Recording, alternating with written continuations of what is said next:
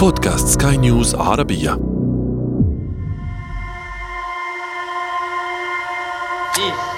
5, 4, 3, 2, 1, feu.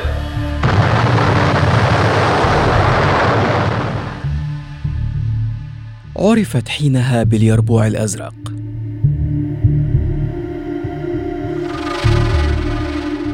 يحكي شهود عيان إن الأرض اهتزت تحت أقدامهم. وإنه عندما سمح لهم بالنظر إلى الانفجار رأوا سحابة غبار ضخمة متخذة شكل الفطر. حولت درجة حرارة الانفجار حينها رمال الصحراء إلى قطع من الزجاج الأسود المتفحم. كان ذلك قبل أكثر من ستين عاما. لكن تأثيراتها ما زالت ممتدة اليوم في عقول ووجوه وأجساد ليس فقط من عاصروها بل وأبنائهم وأحفادهم. نتحدث عن وجود تشويهات جينية، أطفال يولدون بدون أرجل بدون ايدي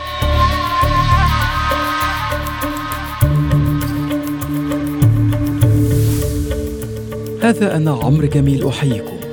وأنتم تستمعون إلى بودكاست بداية الحكاية الموسم الثاني. بداية الحكاية.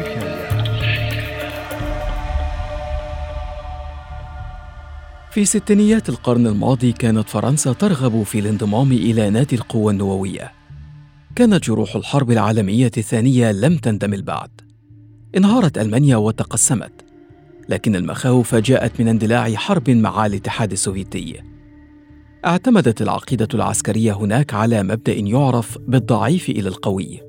قائم على فكرة إلحاق الضعيف بضرر جسيم بالقوي إن فكر الأخير في مهاجمته.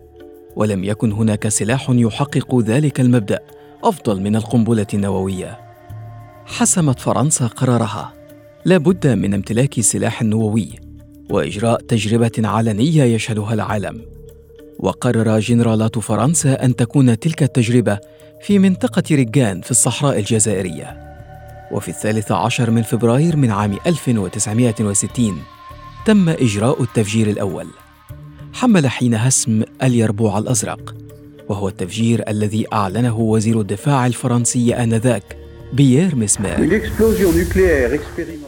حدث انفجار نووي تجريبي هذا الصباح كلل بنجاح في ناحية رجان. أخذنا كل الاحتياطيات لكي لا يتعرض السكان الأقرب من منطقة التفجير أو حتى الأبعد لأي خطر. Ne soit exposé à aucun danger. بعد 45 دقيقة من إجراء التجربة بعث الرئيس الفرنسي شارل دي غول رسالة إلى مسمير قال فيها إن فرنسا هذا الصباح قوية وفخورة وإنه يشكر كل من ساهم في هذا النجاح العظيم من أعماق قلبه. وبعد ثلاثة أيام من التفجير النووي عادت السلطات الفرنسية لتؤكد أن النشاط الإشعاعي في المنطقة غير مؤذن. وأن مستوياته أدنى بكثير من مستويات الإشعاعات الخطرة. كان الواقع يقول عكس ذلك. استخدمت فرنسا في تجاربها النووية مواد كان أغلبها من البلوتونيوم شديد الإشعاع بالإضافة إلى اليورانيوم الذي يستمر إشعاعه لأكثر من 24 ألف سنة. يقول لحسن تؤاتي رئيس مركز الدراسات القانونية في الجزائر ومحامي عدد من ضحايا التفجيرات إن تأثير التفجيرات كان مدمرا. يتحدثون عن 42 ألف جزائري توفوا نتيجة هذه التجارب وإصابة الآلاف. نتحدث عن أطفال يولدون بدون أرجل بدون أيدي تشويهات جينية آه، لدى الرضع ولدى آه، الأطفال يعني حتى أنه أصبح عملية تكاثر آه، لا تتم يعني بصفة طبيعية نتيجة المرض الذي أصاب نتيجة استنشاق هذه المواد الكيميائية والنووية حتى أنه أصبح الوليد الجنين يعني أصبح يلد إما برأس صغير أو رأس كبير حتى العظام أصبحت هشة آه، آه، ناهيك عن عدم وجود بعض الأعضاء.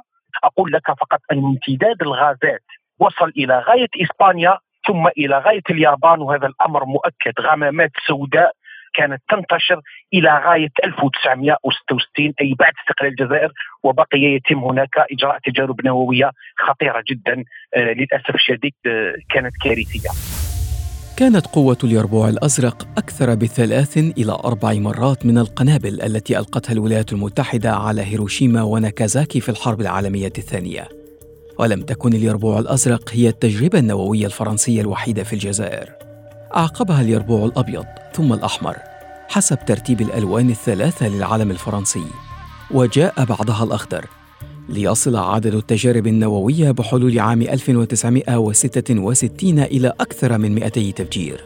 كان بعض تلك التفجيرات يستهدف دراسة تأثير الإشعاع النووي على البيئة بحسب وثائق جزائرية تم تثبيت بعض المساجين داخل أقفاص في موقع الانفجار. لدراسة تأثير التفجيرات على الجلد البشري.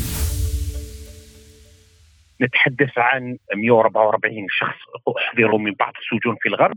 نتحدث عن 200 آه، شخص أحضروا من شرق الجزائر وآلاف الجزائريين في الصحراء أين كان يتم وضعهم كوتد من ال... لأيام يعني لليالي يضعونه هناك لتجارب تاثير هذه التجارب تجارب نووية وكيفية الوقاية منها. ناهيك عن وضع بعض النباتات التي آه، انقرضت والتي أصبحت عقيمة وبعض الحيوانات يعني لإجراء تجارب عليهم والأمر موثق حتى من وكالة الطاقة النووية الدولية وثقت هذا الأمر. ولم تكن المفاجأة الأكبر في إجراء التفجيرات في ظل وجود جزائريين. كانت المفاجأة أن فرنسيين أيضا تعرضوا لخطر هذه التجارب. كان ذلك عن سابق عمد ومعرفة من السلطات في باريس. أشرك هؤلاء الجنود من دون إخبارهم بأن ما يحدث هو تجربة نووية. في مارس 2010 قال باتريس بوفيري مدير المرصد الفرنسي حول الأسلحة إن بعض الجنود سار على قدميه في المنطقة بعد ساعات من إجراء الانفجار.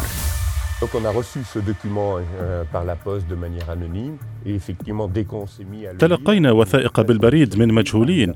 عند قراءتها وجدنا أنها تحتوي على معلومات لم تكن موجودة لدينا من قبل. كنا نعرف أن بعض الجنود الذين شاركوا في التجربة كانوا بداخل دبابات لكن وجدنا أن بعضهم سار على الأقدام بالقرب من موقع الانفجار على بعد أقل من 300 متر وبعد ساعات قليلة من حدوثه. بمرور السنوات لم تعد فرنسا تنفي تأثير تجاربها على السكان في المنطقة لكنها أصرت على نفي تأثير ذلك على جنودها. يقول مارسيل جوريان دولاغرافيير رئيس الأمن النووي في مؤسسات الدفاع الفرنسية إن الجنود آنذاك ربما لم يحصلوا على معلومات كافية لكنهم بالتأكيد لم يتعرضوا لأي خطر. يجب أن نعترف اليوم بأن الجنود كانوا يفتقرون إلى المعلومات بكل تأكيد لم تكن لديهم أي معلومات كافية والتساؤل هل كانوا في خطر؟ هل تعرضوا للخطر؟ الإجابة هي لا هل عملوا كفئران تجارب؟ أقول إنه من الفضيحة قول مثل تلك الأشياء.